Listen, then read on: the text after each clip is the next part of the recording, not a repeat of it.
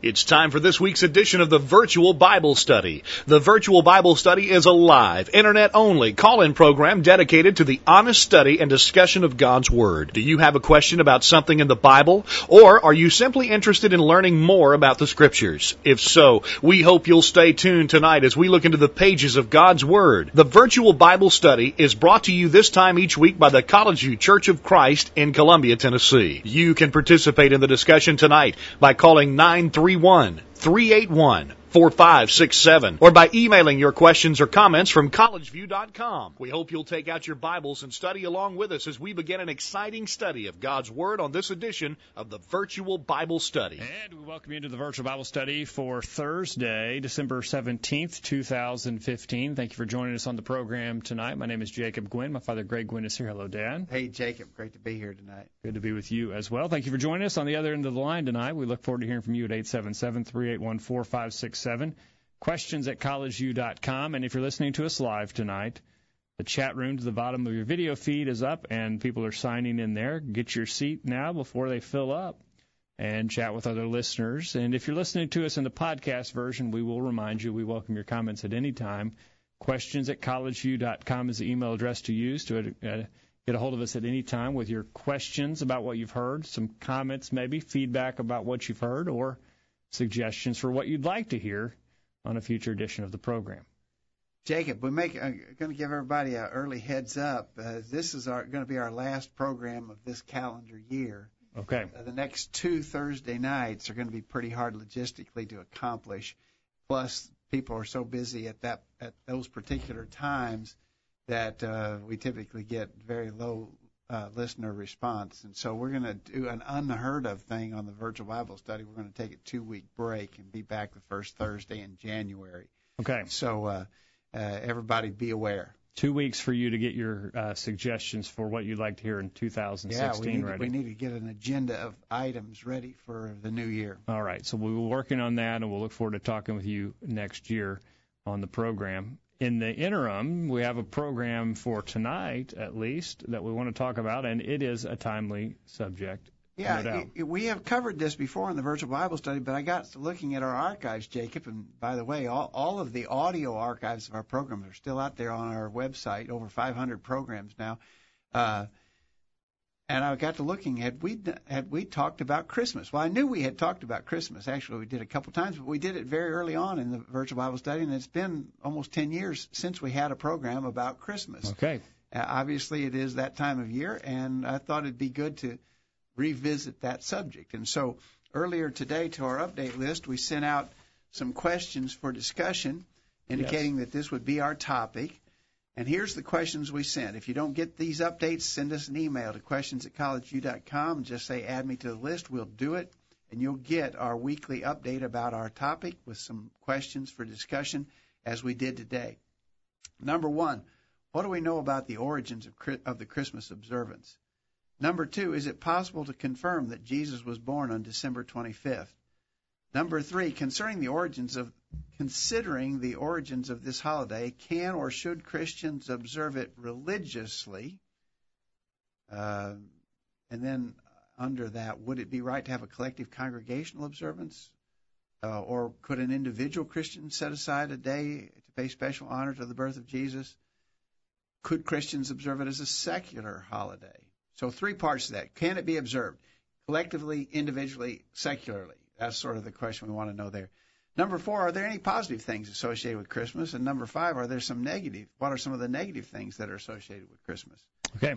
So that's the way we're going to go. Uh, we hope to follow through. We're probably going to have to hurry. We've, got, we've gotten more email response uh, to these questions than we have been getting lately, and uh, we want to try to include those comments uh, as we go. Oh. So let's just dive in, Jay. All right. We're glad that you're here again. Look forward to hearing your comments in the chat room.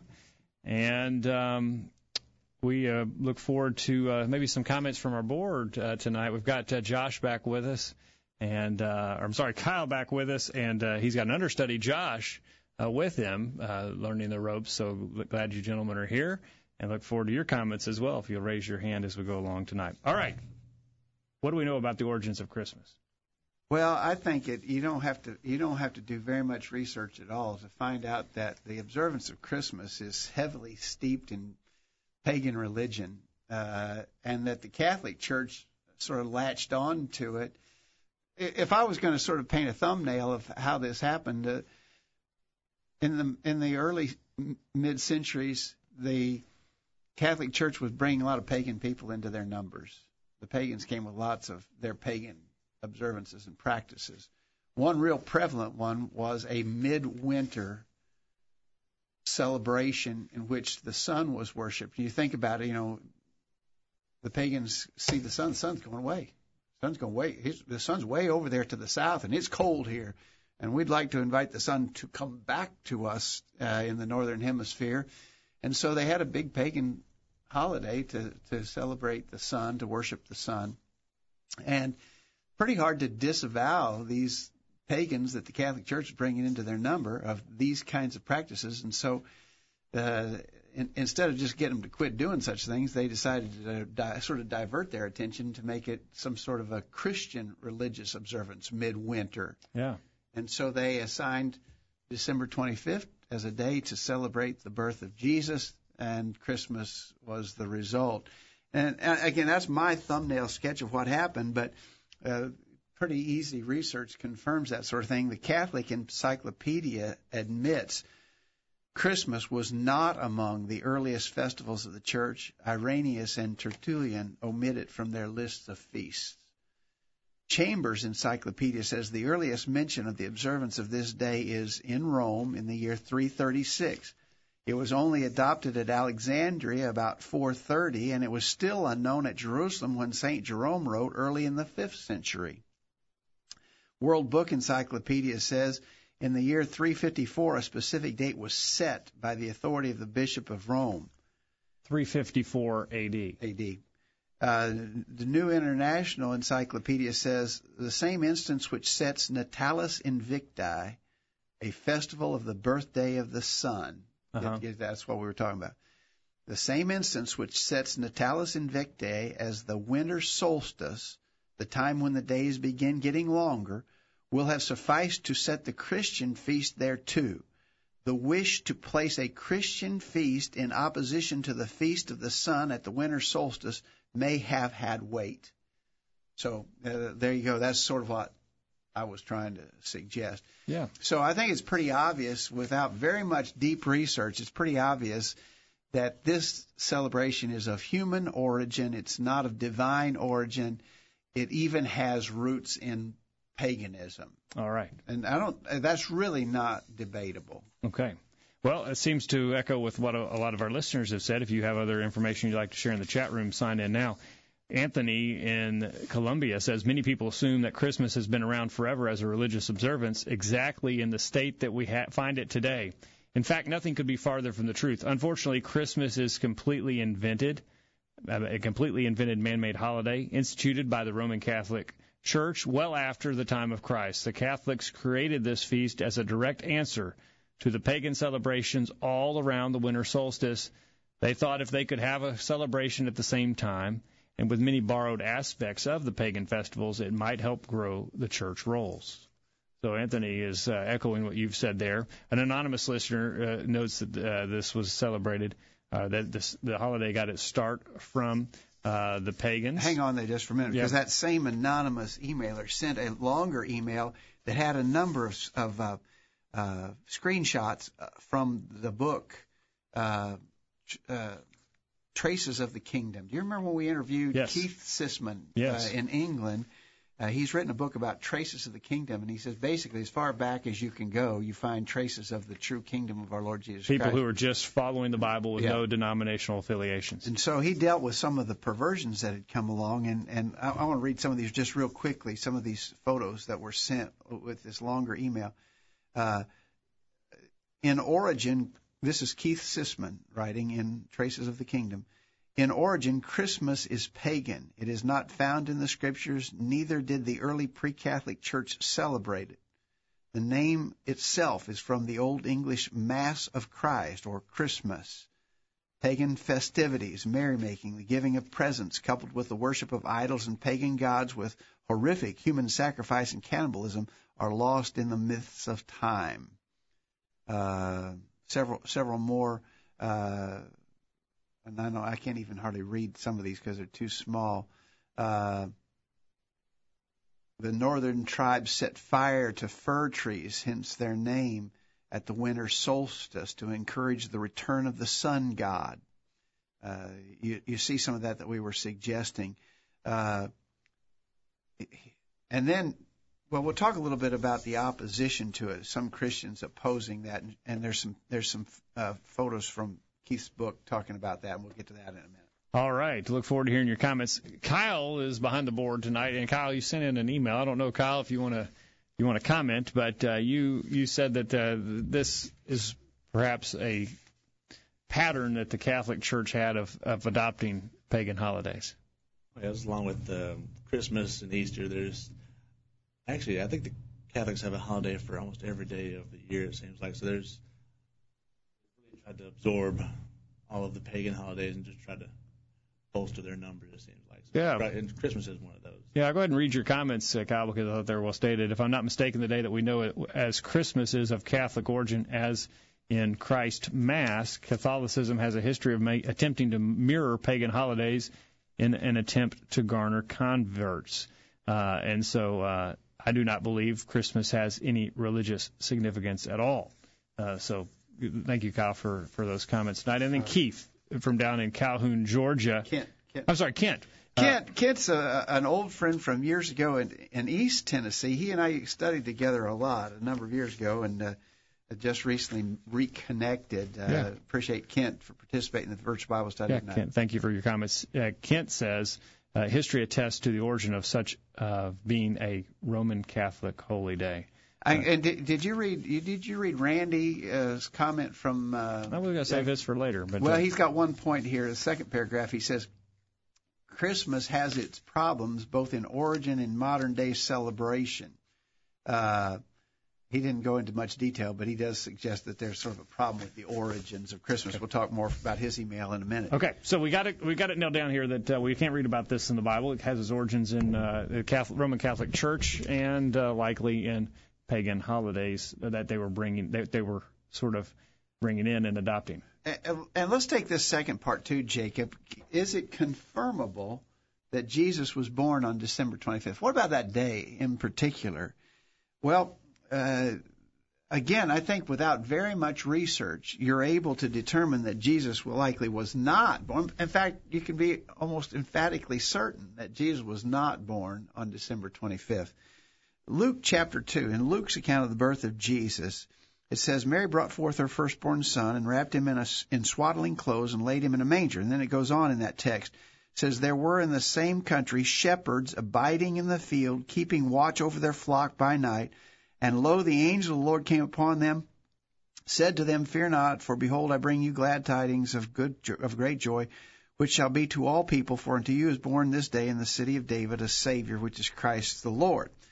Now, the key phrase there is shepherds were these shepherds to whom um, the angel of the Lord came were abiding in the field, keeping watch over their flock by night. Okay, now here's what commentator Albert Barnes says about that. The climate was mild, and to keep their flocks from straying, they spent the night with them. The Jews sent out their flocks into the mountains and desert regions during the summer months and took them up in the latter part of October or the first of November when the cold weather commenced. It is probable from this that our Savior was born before the 25th of December. At that time, December 25th, it is cold, especially in the high and mountainous regions about Bethlehem. And so Barnes observes what a lot of people have observed the very fact that the shepherds to whom the angels appeared uh, on the night Jesus was born, they were out in the field at night keeping their flocks. They don't do that in the winter. You know, uh, the the temperature, the climate of Palestine is not terribly different than uh, here in mid-America. Yeah. You know, in December it's cold. You don't stay out all night. You know, we like to go camping. We like to spend the night out under the stars, but we don't do it in December. Yeah. Uh, it's too cold, and that's and and that's the argument that this uh, that that almost certainly proves that the birth of Jesus was not December 20th. The fact of the matter is, the Bible doesn't say. You you you know the indication from the Bible is that that's not the date. It certainly doesn't specify that as the date. In fact, it specifies no date as the date of Jesus. You cannot deduce from Scripture what the date of Jesus' birth was. All right, to your question, can we confirm that it was the 25th? Anthony says no, it is impossible to confirm that. As many of our listeners will know, all the evidence points to a springtime birth of Jesus. The anonymous listener tonight says no, it is not possible uh, to confirm. And uh, let's see, some of our other listeners um, say that um, uh, Kent says uh, we cannot confirm any specific date when Christ was born. So the evidence leads us to think it was not December 25th. But fact of the matter is, if you had to go into court of law and prove it, you couldn't prove it was uh, December 25th or June 25th. You just can't say for sure. Can't say. Uh, so just to conclude that, because we need to take a break, but just to con- conclude the first couple of observations, we we can be almost absolutely certain that the date of Jesus' birth was not December 25th. But the fact of the matter is, the Bible doesn't say, and you couldn't prove it from the Bible if your life depended on it. That's right. Secondly, the celebration, we know, we know for certain that the celebration did not begin until seven, several, uh, the celebration did not begin until several hundred years after the church began. Earliest Christians did not celebrate Christmas. And we also know for certain that the religious as- aspects of the observance are the product of the Catholic Church, and they also incorporated some practices of the pagans in in the religious aspects of the observance of Christmas. All right, we're going to take a break. When we get back, now that we know that it has a Catholic origin, it is not founded in the Bible, and that it is impossible to confirm that Jesus was born on December 25th, how then uh, should we regard the holiday? Should we observe it religiously? Is it possible to observe it? Collectively, individually, Is it flat out wrong all the time, period, religiously? How about reserving, observing it secularly? Is it wrong all the time, everywhere, to observe it secularly, or is it possible to observe it religiously and or secularly? We'll talk about that when we get back from the break, and we'll look forward to your comments. Don't go anywhere. The virtual Bible study will continue right after this. Don't touch that mouse. The virtual Bible study will be back right after this. Computers are good for lots of things, but there's no better way you could be using yours than to participate in the virtual Bible study every Thursday night. Can you think of a better use of your time? Here's some quotes worth pondering. What if God only gave us that which we remember to thank Him for? An attitude of thanksgiving is the clearest indication that the heart recognizes the unmerited love of God. When your cup runs over, as it so frequently does for all of us, do you give thanks to God or complain about the size of your cup? Man, wish I'd said that. Quit checking your email. The commercials are over and the virtual Bible study is ready to roll. Take it away, guys. Back on the program tonight as we talk about Christmas and ask the question should Christians now observe the holiday? And we've got Josh in the studio with us tonight. Uh, Josh, uh, what do you think about uh, observing the holiday? Uh, should Christians observe it religiously? Well, there you go. Try it now. Go okay, ahead. I noted, uh, you know, Second Peter one verse three, where it tells us that we've been given all things that pertain to life and godliness, and so uh, it's not found in the Bible. So there's no, we don't have authority for the church to celebrate Christmas as a collective group. And So, so certainly, if we needed to observe it, Yeah. uh, in order to be right with God, or in order to be everything we needed to be, God would have told us in the Scriptures believe so. explicitly. I was thinking the same thing, Josh, and I was I was going to use 2 Timothy three sixteen and seventeen. All Scripture is given by inspiration of God. It's profitable for doctrine, for reproof, for correction, for instruction in righteousness. That the notice that the man of God may be perfect or complete, thoroughly furnished unto all good works. If it's a good work that God desires us to be doing, then He would have told us. Not only would he, he would have told us how to do it, he would have told us when to do it, but the absence of that information in the scriptures indicates that it's not a good work that he that he desires us to do. Now let's compare that with what we see in the religious world today. That He's given us all things that pertain to life and godliness. The, sta- the scriptures are, are complete, they, so that they can perfectly furnish us to every good work. Let's compare that with what we see in the religious world today, where religious folks say, well, if you're going to do anything religiously, you most definitely want to make sure you do something on December 25th. I mean, the rest of the year is Yeah. sort of a, you, know, you can take it or leave it. But you better find your way to the church on Christmas Eve for the Christmas Eve service. Signs are going up everywhere, special flyers. Josh has got one in his possession tonight where there are flyers of advertising the church service because everybody wants to make sure they do December 25th. I- I've got one in my file here from a Church of Christ. You, uh, you know, uh, we recently talked about uh, was it Hillsboro? Uh, that Harpeth had- Hills? Harpeth, Harpeth Hills. Harpeth Hills that added instrumental music. We Yeah. we had an, uh, a program on Yeah. that several months ago. Yeah. I've got a, a flyer in, in my folder here from them in which they're having a Christmas celebration. Yeah. Uh, and so, you know, it, people are doing it. Yeah. But if you were going to say, you know, another verse that comes to mind when we're talking about having authority for doing what we do is Colossians 3:17. Whatsoever you do in word or deed, do all in the name of the Lord Jesus, giving thanks to God and the Father by Him. Could you say we're having a Christmas service and we're doing it in accordance with book, chapter, verse? Well, you couldn't do that, right? And so you you couldn't you couldn't suggest that the church meet on Christmas Eve and have a Christmas Eve service or have a sunrise service uh, on Easter morning or whatever. Well, Easter's another holiday that we've talked about before. And they sort of so those are sort of the two that everybody thinks they have to go to church on Easter and Christmas. You know, Yeah. may not go to church any other time of the year, but they got to be there for that. We don't have authority. We don't have authority for special for for uh, an organized special observance of those days. Yeah. There's just no authority. All right, let us know your thoughts. 877 381 4567 is the number to call if you want to be a part of the program tonight. Anthony says there's no biblical authority for collective or individual observance of a specific calendar date as the real birth of Jesus. That is what Christmas is proclaimed to be by those who observe it religiously. All right, so Anthony says there is no uh, authority for a collective or individual observance.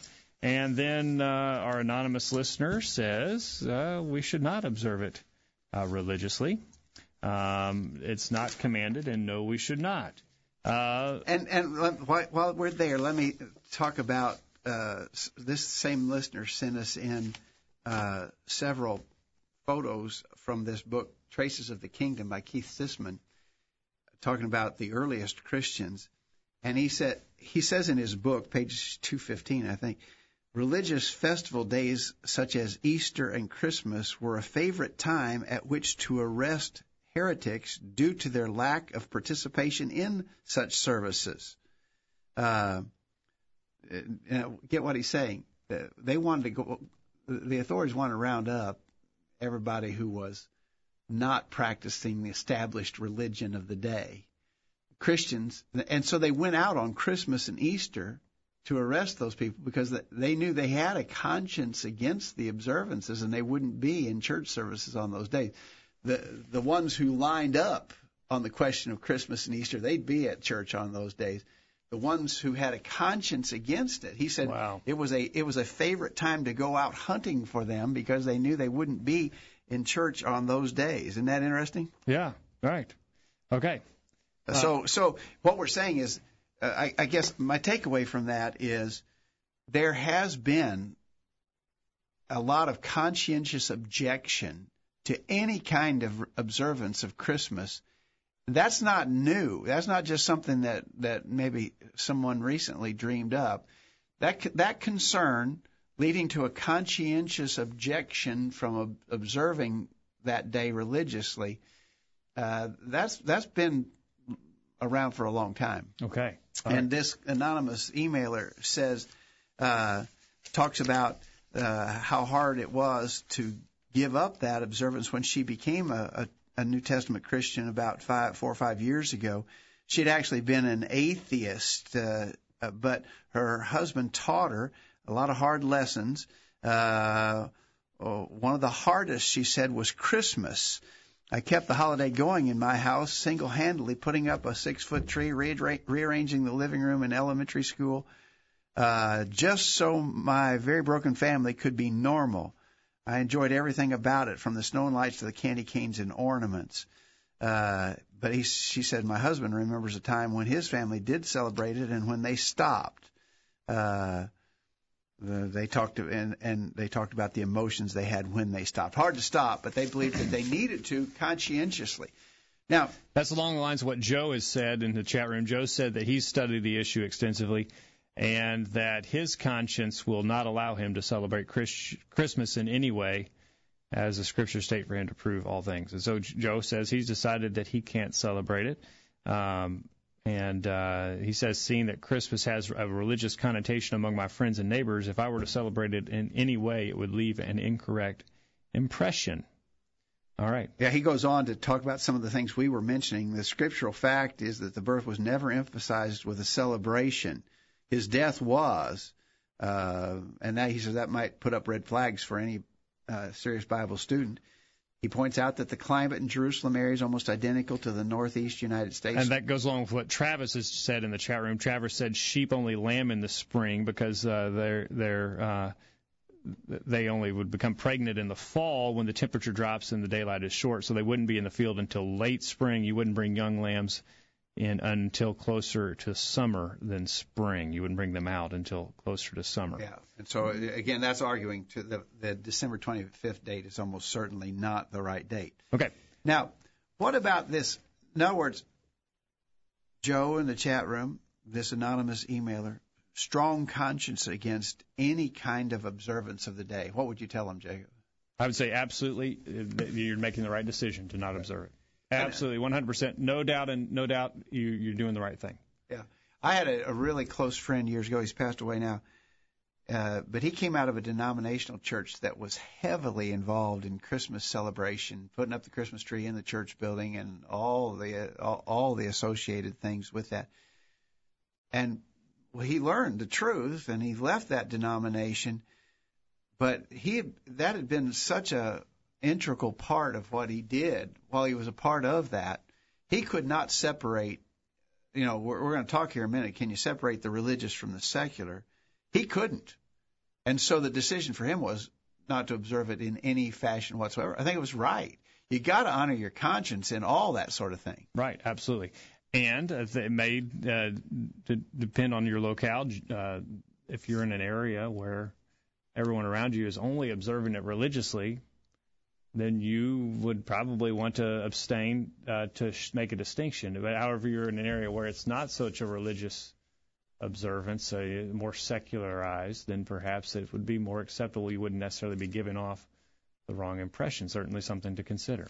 Okay, now I want to throw a, a wrench in the discussion. How much time we got? We probably need to take a break. Let, us go ahead and take our mid mid uh, hour break here, Jacob. And when we get back, let's talk about whether I could, even though we agree that the Scripture doesn't mandate it, describe it, instruct about it, could I do something to honor the, de- the the birth of Jesus? Could I choose to do something to honor the birth of Jesus? And Travis has already thrown Romans 14 into the, the discussion tonight in the chat room. That's going to be one we're going to have to talk about when we get back. Yeah. Could I, as an individual, celebrate a day such as December 25th, or observe a day such as December 25th, in which or I June 13th, in which I place significance on the birth of Christ? Yeah, let's talk about that. We'll talk about back. that when we get back.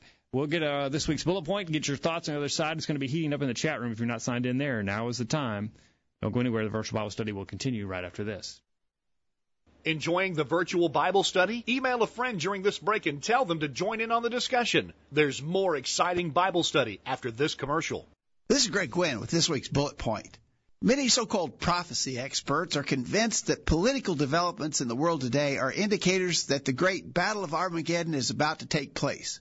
Armageddon, of course, is described in the book of Revelation. Many think the description there is of a literal battle between the forces of evil and good. Their thinking is that it will usher in the millennial kingdom of Christ. This is becoming an increasingly popular view. Well, what about Armageddon? The only place the word is found in the Bible is in Revelation 16:16. It refers to Megiddo, a large hill near the plain of Jezreel. It was well known to inhabitants of the region because of the many battles that had been fought there throughout history. The context has absolutely no reference to an actual future assembly of nations or armies to fight a literal war. What is the truth? Is the end near? Those who are making predictions about the return of Christ and the end of the world are doing so in direct contradiction to what the Bible says. The scriptures teach that, quote, the day of the Lord will come as a thief in the night, 2 Peter 3 verse 10, implying that there will be no sign or advance warning. All this being true then, what should we do? Considering the present political turmoil in the world, Paul's instructions certainly seem appropriate. He said, quote, I exhort therefore that first of all, supplications, prayers, intercessions, and givings of thanks be made for all men, for kings and for all that are in authority, that we may lead a quiet and peaceable life in all godliness and honesty. That's 1 Timothy 2 verse 12. And of course, constant and faithful service to the Lord is essential so that whenever the Lord returns, quote, that day should not overtake you as a thief. 1 Thessalonians 5 verse 4. That's this week's bullet point. Think about it. Hello, my name is Trent Haynes, and I'm a member of the College View Church of Christ. In a scanning of the book of Proverbs, it provides us several reasons to discipline our children. To show you don't hate them, he who spares the rod hates his son, but he who loves him is careful to discipline him. Chapter 13, verse 24 to give them hope, discipline your son, for in that there is hope. Do not be a willing party to his death. Chapter 19, verse 18. To help them for a lifetime, train up a child in the way he should go, and when he is old he will not turn from it. Chapter 22, verse 6. To chase away foolishness. Folly is bound up in the heart of a child, but the rod of discipline will drive it far from him. Chapter 22, verse 15. To save his soul, do not withhold discipline from a child. If you punish him with a rod, he will not die. Punish him with a rod and save his soul from death. Chapter 23, verses 13 through 14.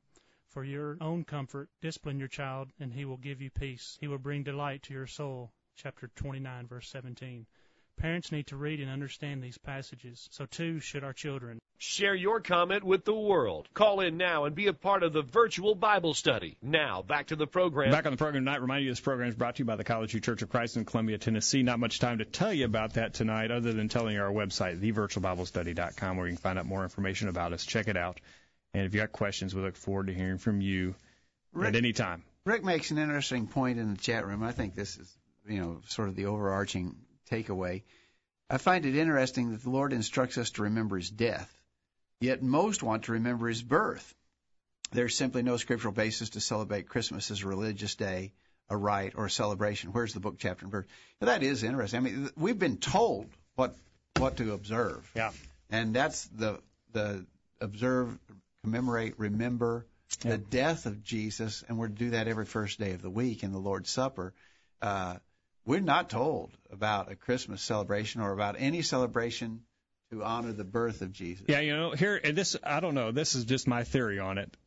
A baby is a whole lot less objectionable than Christ was hanging on the cross. Yeah. It's hard to have a problem with Christ as a baby. He hadn't said anything yet.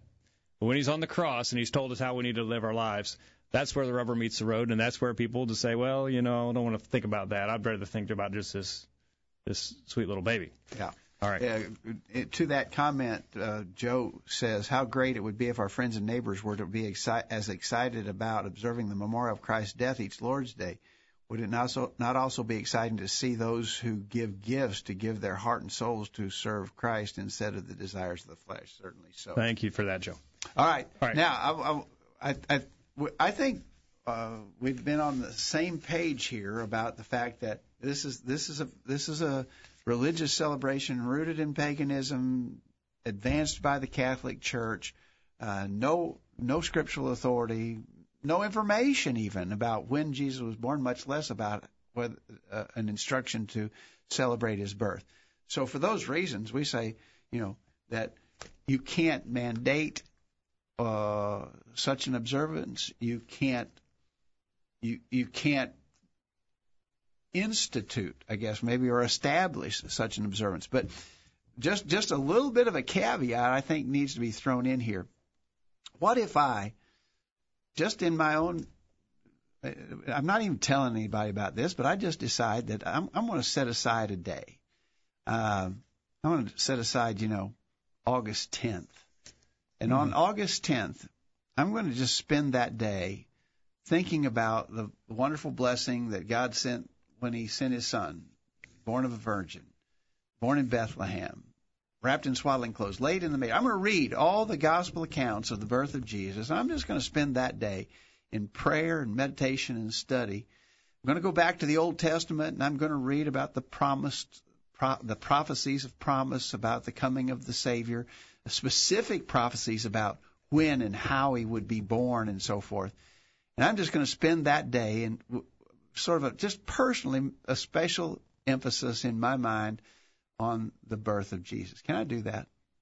I think you can. Uh, I think Romans 14 would tell you that you can. You can observe it to yourself. Uh, and you can't bind that on other people, obviously, but you have the, you yeah. have now, if I say if I say you're not a good Christian, Jacob, if you don't do the same thing right. I do and do it at the same time I do it, yeah. I can't do that. But in Romans 14, uh, verse 5, one man esteemeth one day above another, another esteemeth every day alike. Let every man be fully persuaded in his own mind. He that regardeth the day regardeth to the Lord, and he that regardeth not the day to the Lord doth not regard it. He and and and so on he goes. And so you know, uh, I think that that passage in Romans 14 would argue that a, a person could, a person could do that. Now, I would go on to say I don't do that. I've never done that. But I think that that it would not be something that would be condemned by any principle of Scripture if I chose to do that. Yeah. Anthony says something similar along the same line. Now he's going to take it one step farther. He says a church or an individual may choose any day, any time as an occasion to specifically focus on the general idea of the birth of Jesus. I would suggest that doing so on or around December 25th may not be the best judgment. So Anthony says you could do that as an individual. He agrees, but he also goes on to say that the church could do that. Now that's an interesting. Well, I'm going to go. I'm going to go out on on that limb with Anthony and say I think so too. Let's say that again. And I, I, I think it's a real important point to stress. I think choosing to do that on December 25th would probably be a horribly bad choice because that would be confused with all this false religious practice that's associated with it in, in the Catholic Church and the denominational world. So if I was going to do that, I would pick a day different than December 25th. But I think it, let's, let's just expand this argument a little bit. Let's say that we choose July 6th and on July the 6th, we're going to have a special, uh, it's a Sunday this year, maybe. I don't know, even know when July 6th is, but let's say it's a Sunday. And on this particular Sunday, we're going to ask the preacher to preach a lesson dealing with the prophecies of Jesus' birth, the fulfillment of those prophecies, emphasis on the gospel accounts that describe his birth and all that was involved in that, and just really motivate us to be thankful for the fact God sent his son into the world uh, we're even going to sing those songs, which, by the way, happen to be in our songbook, you know, Silent Night, you know, uh, and so forth. Those beautiful songs, and they have a scriptural connotation to them.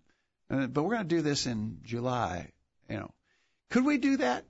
I think we could do that. I, we don't do that. We never have done that. But I wouldn't know any principle that would forego us just as a matter of judgment, a dis, you know, and just a decision that we made. Just like you might spend a Sunday about the Sermon on the Mount, right? Yeah. Folk, we're going to study. We're going to have sermons just about the Sermon on the Mount this Sunday. Yeah. Or we're just going to have sermons about uh, Jesus in the Garden of Gethsemane. Or this day we're going to we're going to the whole day is going to be devoted to the conversion of Saul of Tarsus, right, and his life thereafter. Right. Could we do? Sure, we could do that. Now we can't say everybody must do that. But we can yeah. do that sort of thing. Yeah. Those would just be judgment calls. I agree with Anthony wholeheartedly that choosing to do uh, a day on the birth of Jesus uh, around December 25th would probably be bad bad judgment. All right, our anonymous listener today says, sure, you could set aside a day as an individual to pay special honor to the birth of Jesus. Randy in Jackson, Missouri says, I'm not a big a fa- I'm a big fan of observing Christmas on December 25th just because of the way the observance has been perverted. However, I don't see a problem with an individual or family setting aside a day to remember any biblical event. For example, if my family wanted to pick May 10th to especially remember the Transfiguration, it would not be a problem as long as they didn't expect everyone to follow their observance. They could choose on that day to read about the Transfiguration, study its significance, and praise God for the event. The day they chose uh, to make this observance obviously wouldn't be accurate because we don't know what that day that occurred. However, it would be not be wrong to set aside a day to study about it as a family. Yeah. Obviously, Christmas has its problems both in origin and in modern day ob- uh, celebrations. If a family or individual wanted to study the incarnation on December 25th, I don't see a problem with that. It probably wouldn't even be wrong for a church to do that. However, as Paul said in Galatians 4 verse 10, we have to be careful about how we observe holidays, not to make the holiday an I, end in itself. I, I agree with Randy. I think that's well said. Thank you, Randy.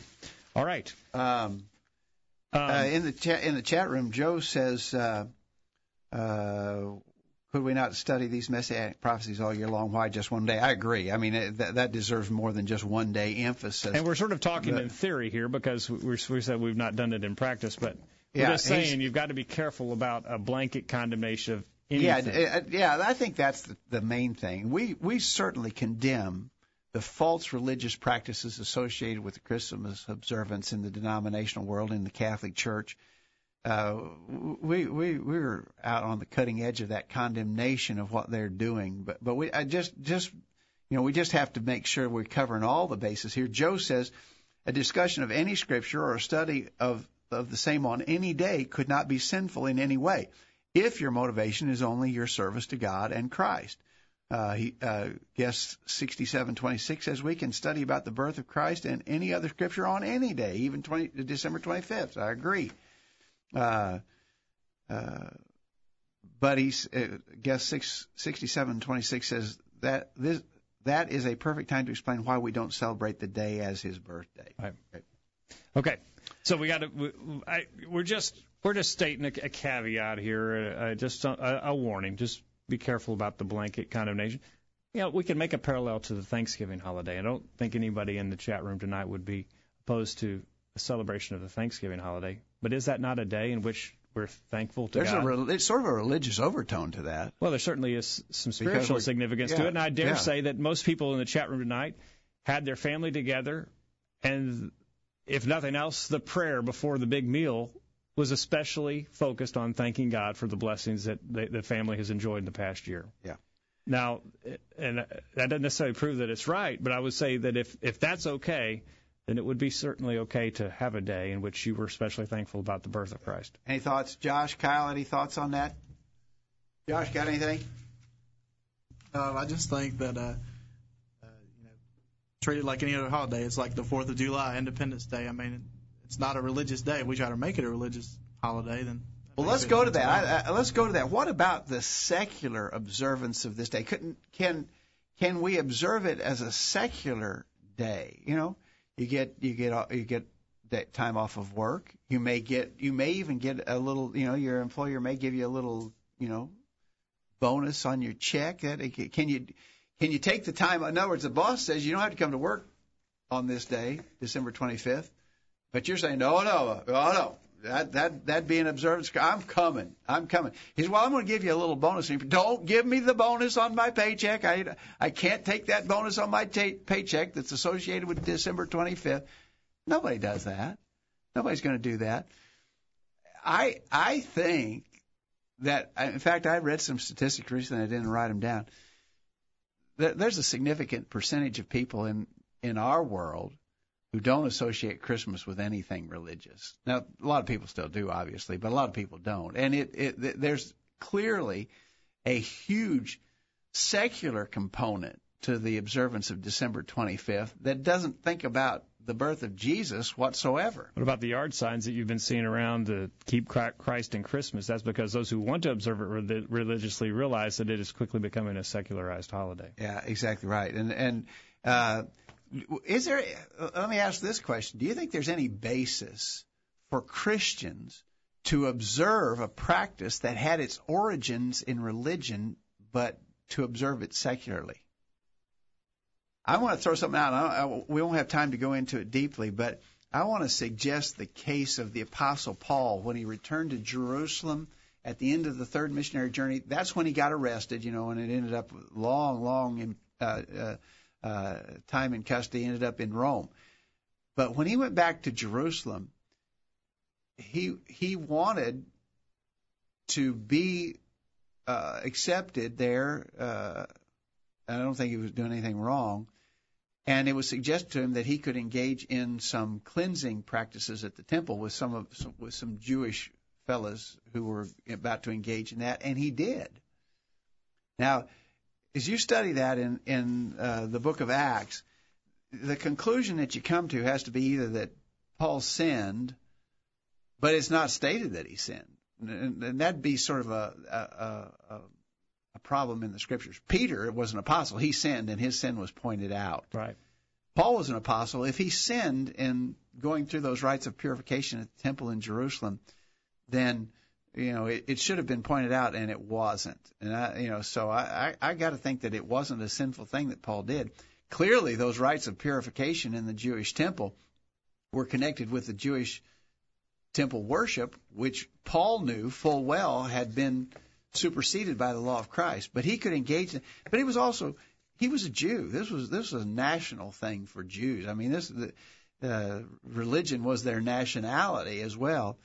And so I think Paul saw that he could observe that in a way that did not con- contradict what he had adamantly taught in his preaching that the law of Moses is ended, the law of Christ has superseded it. We're not bound, we're not obligated to observe the law of Moses anymore.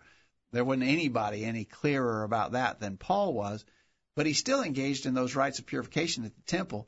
I think he was I think he was doing it in a secular sense, not in a religious sense. All right. What do you think about that? Let us know your thoughts. Anthony says as a secular holiday with Santa Claus and reindeer, there's nothing inherently wrong with observing this. There may be reasons why one would choose not to, Anthony says. And um, okay, let's see. Um, Kent says that um, well, there's nothing inherently wrong with the observance of such a such as a secular national holiday. Such an observance needs to be limited to individual action, as there's no New Testament authority to involve the local church collectively in the observance in secular national holidays. Uh, so, you know, and I think, uh, and I know a lot of Christians who who do that, and, and in fact, they're pretty meticulous to try to specifically avoid any religious aspect of it. For instance, I know Christians who won't put a star on the top of their tree because it, some people associate the star on the top of the tree with the star that led the the wise men to to Jesus. Of course, that didn't even happen on his birthday. Anyway. Right. There's lots uh, of problems. We talked about that. But, but before. Uh, um, you know, uh, send out cards at that time of year, but make sure it doesn't have any, it doesn't even have the word Christmas on it. You know, maybe say seasons greetings or you know happy holidays. You know, I know Christians do that, and they're meticulous to try and keep that out because they're observing it, but just observing it secularly. I don't, I don't have a problem with that. But, I, but again, I know some people who do. And as I was describing, our, our anonymous emailer said that, that you know she has, she has, she just doesn't, and she thinks that it should not be done if that's your conscience, then honor your conscience absolutely. Joe says, see, it comes to the motivating factor. I hope you see my point as well. The world is always watching us, and personally, I've always rejected that which you do, mainly for fear that might cause confusion in the minds of my friends and neighbors, etc. And Joe, we uh, we appreciate you for being uh, true to your conscience on that. I mean, yeah, exactly right. I wouldn't fault you at all, not at all. No, and there are certain judgment calls associated with that. We may want to be careful about the way that we, if if we do celebrate it secularly, we may want to be careful about that. Uh, you may, uh, you know, you may want to avoid certain things for the appearance of it. Certainly, something you have to keep in mind. Uh, guest 6726 says we always got together as a family December 25th because that was when most were off work. We were never taught to observe it as a holy day. We gave gifts and still do. Uh, and so uh, 7, 20, 6726 says they observed it secularly just because it was a convenient time to get everyone together. Yeah. And I think a lot of people do that. Okay. All right, let's grab a quick, our last break, and then real quickly we've got to talk about: Are there any positive things associated with the observance of Christmas, and what are the negative things? Sixty-seven twenty-six is maybe giving us a foretaste of some of the negative things associated. Sixty-seven twenty-six says Santa is a lie. That certainly is something we're going to talk about. So stay tuned. We'll go to the top of the hour right after this. You won't want to miss what we talk about next. The discussion continues right after these important messages. I'm Greg Gwin, a host of the Virtual Bible Study. Thanks for joining us for tonight's program. The Virtual Bible Study is presented weekly by the College View Church of Christ in Columbia, Tennessee. Each week on the Virtual Bible Study, we simply engage in the study of God's Word in an effort to better understand it, better understand how God views us, and better understand what He wants from us in our lives. We're not studying any creeds. We're not studying any books written by men. We're just studying the Bible. And we're trying to study the Bible alone without any of our opinions or wisdom mixed in. We're only interested in what our Creator has revealed to to us in His Word. We realize that we're fallible and cannot direct our own steps. As a result, what we think or feel doesn't really matter. All that matters is what God has said. So that's what the virtual Bible study is all about. It's pretty simple, isn't it? Thanks again for joining us tonight, and we'll hope you'll make plans to join us every Thursday night for the virtual Bible study. We're tracking the trends on the virtual Bible study. Results of recent studies show that those who had a high level of gratitude as a personality trait were much more likely to have below average levels of materialism. Gratitude focuses our attention on others by realizing that they are affecting us in positive ways. This in turn destroys insecurity, which is one of the primary drivers behind materialism. That information is via happierhuman.com. The Word of God says in Colossians 3 verse 15, let the peace of God rule in your hearts, to the which also ye are called in one body, and be ye thankful. Missed a recent virtual Bible study program? Listen to any of our past programs from the archive section of our website. Now, back to the virtual Bible Back study. Back on the program, going to the top of the hour, we're talking about uh, Christmas. Some positive things that could be associated with it. Are there any positive things? Maybe you think there's not anything positive associated with uh, with the celebration of Christmas. Are there some Uh, negative let- things let me throw associated out- with it? Let me give my list real quick. We got to go quickly here because we don't have a lot of time. I'm going to say some good things about Christmas: giving, sharing, benevolence. You know, people are more benevolently minded. I think we should be a benevolent people. Benevolent, hospitality, uh, all those things are good that time of year. And if if it uh, if it provokes some spiritual awareness in a very carnal world, that's probably a good thing too. And guest 6726 says this is a perfect time to explain why we don't celebrate at this day as his birthday. So it would be a good time to talk about Bible authority with someone, for instance, or Yeah. maybe religious perversion. Yeah. So it would be a good time for that. All right, good. Um, Josh, you got to you're going to go you're going to jump on the negatives here in a minute. Any positives? Uh, yeah, I'd say time off work and the food. Yeah, okay. well, what can be wrong with that, right? Okay, good. All right. Um, uh, uh, Joe says it's interesting in my community that most folks t- I talk with usually bemoan the work and expense associated with Christmas, and I say, I hope how soon Christmas and, and say I hope how soon Christmas season is over. There's a tremendous pressure on folks to observe this day over all others, um, and certainly that's some of the, there are some negative things associated with this holiday. Yeah, Ha- hang on to that for a minute though. But uh, our anonymous emailer says people are more open to discussions about Jesus, just very misguided. People are in a giving mood, uh, and that's seen as good. You know, Paul went to the to the synagogues to talk about Jesus uh, with folks who were religiously minded but misinformed, and so certainly this would be a similar thing, perhaps. Uh, Kent says there are some positive elements of proper association with family and friends during this season. So I would agree with that. All right, uh, Kyle. Uh, Kyle, in your email, you said I do not think I do not think how I do not, however, think that the gathering of friends and family together is bad, or the enjoying of company of one another with the exchange of presents is in itself a bad thing. So, okay. All right. So, The, so you know, I think anybody would agree that there, there's there's just something good that can come from that, and and we and we typically enjoy those kind of things. But there's a lot of downside too. There's a lot of bad things. So what do you do? I mean, you gotta you gotta you gotta avoid. You can enjoy the good, but you certainly got to avoid the bad. Josh, what were you? You had a list of some of the things you had in mind, bad things associated with the day. Yeah, I think I think greed and materialism is one of the most uh, terrible things about Christmas. People spend all the money they have and wanting things and lusting after things, and then we end up giving our leftovers to God because we've spent all our money on gifts and presents. Okay, I had that too. I had that on my list. Same words, greed and materialism. I, I had some other things: uh, worldliness, alcoholism, lustful parties.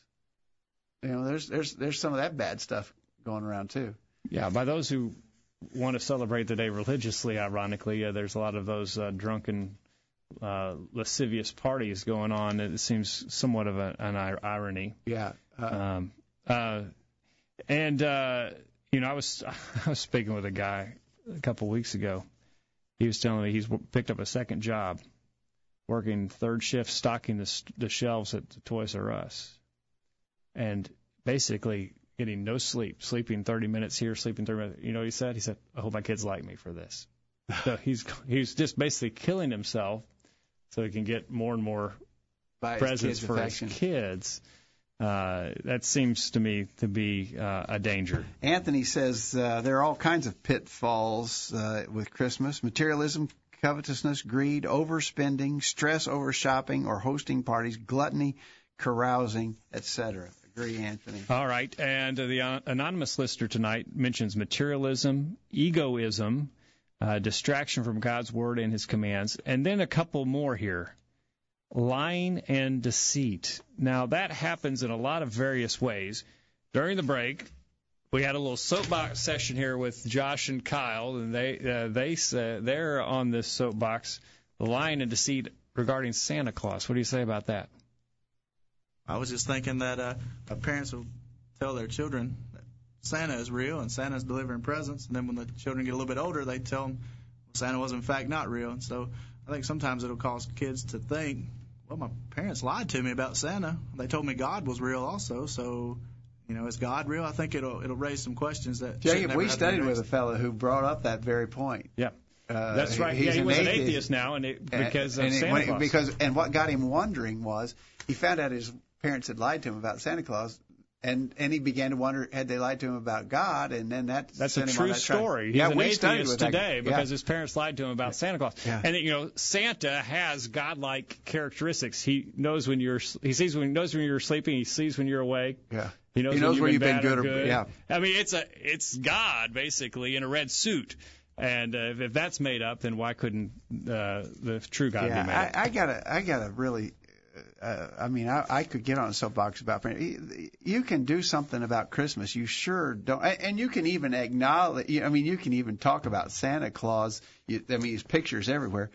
But don't tell your children that he's real or that he's bringing the present. Don't lie about that. You know, Uh, you know he can just sort of be the trademark of the day, but don't lie to him about his his reality being a, a real character. Yeah, right. Um, and then there's some lying and deceit that goes along with some of the other things about Christmas too, uh, about uh, the going on about liking the present that you got and you didn't really like. it. Oh, I really love that tie. Yeah, yeah. I mean, so uh, or lying about what you were going to get somebody. Oh no, I didn't get you that, or I wasn't really at the store shopping for you. Yeah, I mean, you got to. There's all kinds of lying that go Yeah. going on around this time of year. Uh, Kent uh, in Georgia mentions uh, negative aspects of Christmas. Individuals are tempted to overspend regarding their finances, get caught up in worldly practices, or tempted to engage in unauthorized religious activities. And I think that's exactly right. You know, this uh, we we haven't really talked about it, but this, other than to call it materialism and greed, but this overspending is just it's out of hand. I mean, you, uh, get online and do a little research about how much money people are spending in in and they don't even have the money. They're they're they're borrowing the money to spend in that fashion. It's just it's out of bounds. And- it's and- not good stewardship. and it is breeding materialism and covetousness in our children as Yeah, well, yeah. and that's something we've got to be careful about. Uh, Kyle, you said you see uh, the possibility of ne- negative aspects of this season, the covetousness that is encouraged. We must all be mindful of our giving, that it is out of love, and that we give, uh, and that we give, and not in order to receive. We must be careful. Uh, our brothers who strongly object to certain holiday, holiday observances, as in Romans 14, verse 3. Uh, let us seek God's counsel in the scriptures and prayer and make wise decisions in terms of our observances. You know, another thing that we should also mind uh, th- this holiday breeds selfishness and self centeredness. And, uh, and those, uh, there are lots of those uh, folks who, who do need attention at this time of year that people get all wrapped up in themselves and fail to think about other people. In the chat room, Mike in Ohio says, I think we avoid study of Jesus' birth anytime because of the Christmas holiday. And I think he's right. I think we may, maybe we we go to too far in the opposite direction. We don't ever mention his birth because we're afraid of the all these abuses of the Christmas holiday that we've been discussing. I, you know, it's even to the point, you know, as I said, some of those songs are in our songbook, Silent Night, uh, Joy to the World. They're really beautiful songs that talking about the great gift of God sending His Son, and uh, They know, should, they should be sung. And they should be sung. But oh, you know, sometimes as Christians we start, oh, yeah, oh, that's a Christmas song.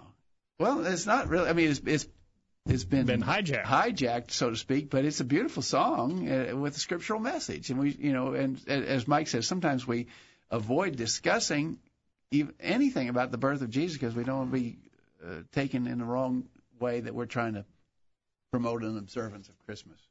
Josh or Kyle, any final thoughts from you tonight? No? No? Thank you for your, your comments and being here tonight. Uh, Dad, a good discussion. Certainly things we need to think about because we do want to do all things with the authority of God's word. We make sure we're we're living as God would have us to live, and so it's things that we need to be in mind, uh, keep in mind. I think so. All right. See you next year. This is unprecedented. I don't know if we I don't know if we shut Uh, this we'll thing down for goes. two weeks. Yeah, yeah. Uh, the, the the all the equipment may corrode before we get back to it, but we're going to remember we're, we're, the next two weeks we'll be off. We'll be back the first Thursday in January, Lord willing. All right. So we'll catch you then in two weeks. Look for your update email in two weeks on uh, the first topic for 2016. Hopefully, Send us your good one. ideas. We look forward to hearing from you uh, about that. Uh, thank you for being here. Thank you for your time tonight, Dad. Thanks, Jacob. And uh, th- that we hope you benefited from our study and discussion of God's Word. We hope you make plans to be back here this time in 2016 for another edition of the Virtual Bible Study. In the meantime, we encourage you to put God first in your life, study His inspired Word, the Bible, and live by it every day. You'll never regret it. Thanks for listening to the virtual Bible study brought to you by the College View Church of Christ. The College View Church of Christ meets at 1618 Hampshire Pike in Columbia, Tennessee. If you are in the Columbia, Tennessee area, we encourage you to worship with the College View Church of Christ on Sunday mornings at 9:30 and on Sunday evenings at 6 o'clock. The College View Church of Christ also welcomes you to attend their Wednesday night Bible studies at 7 o'clock. If you have any questions about something that was said on tonight's broadcast or would like more information about the College View Church of Christ, please call 931 381 4567. That number again, 931 381 4567. Or for more information on the internet, visit collegeview.com. Be sure to tune into the virtual Bible study this time next Thursday for another informative study of God's Word.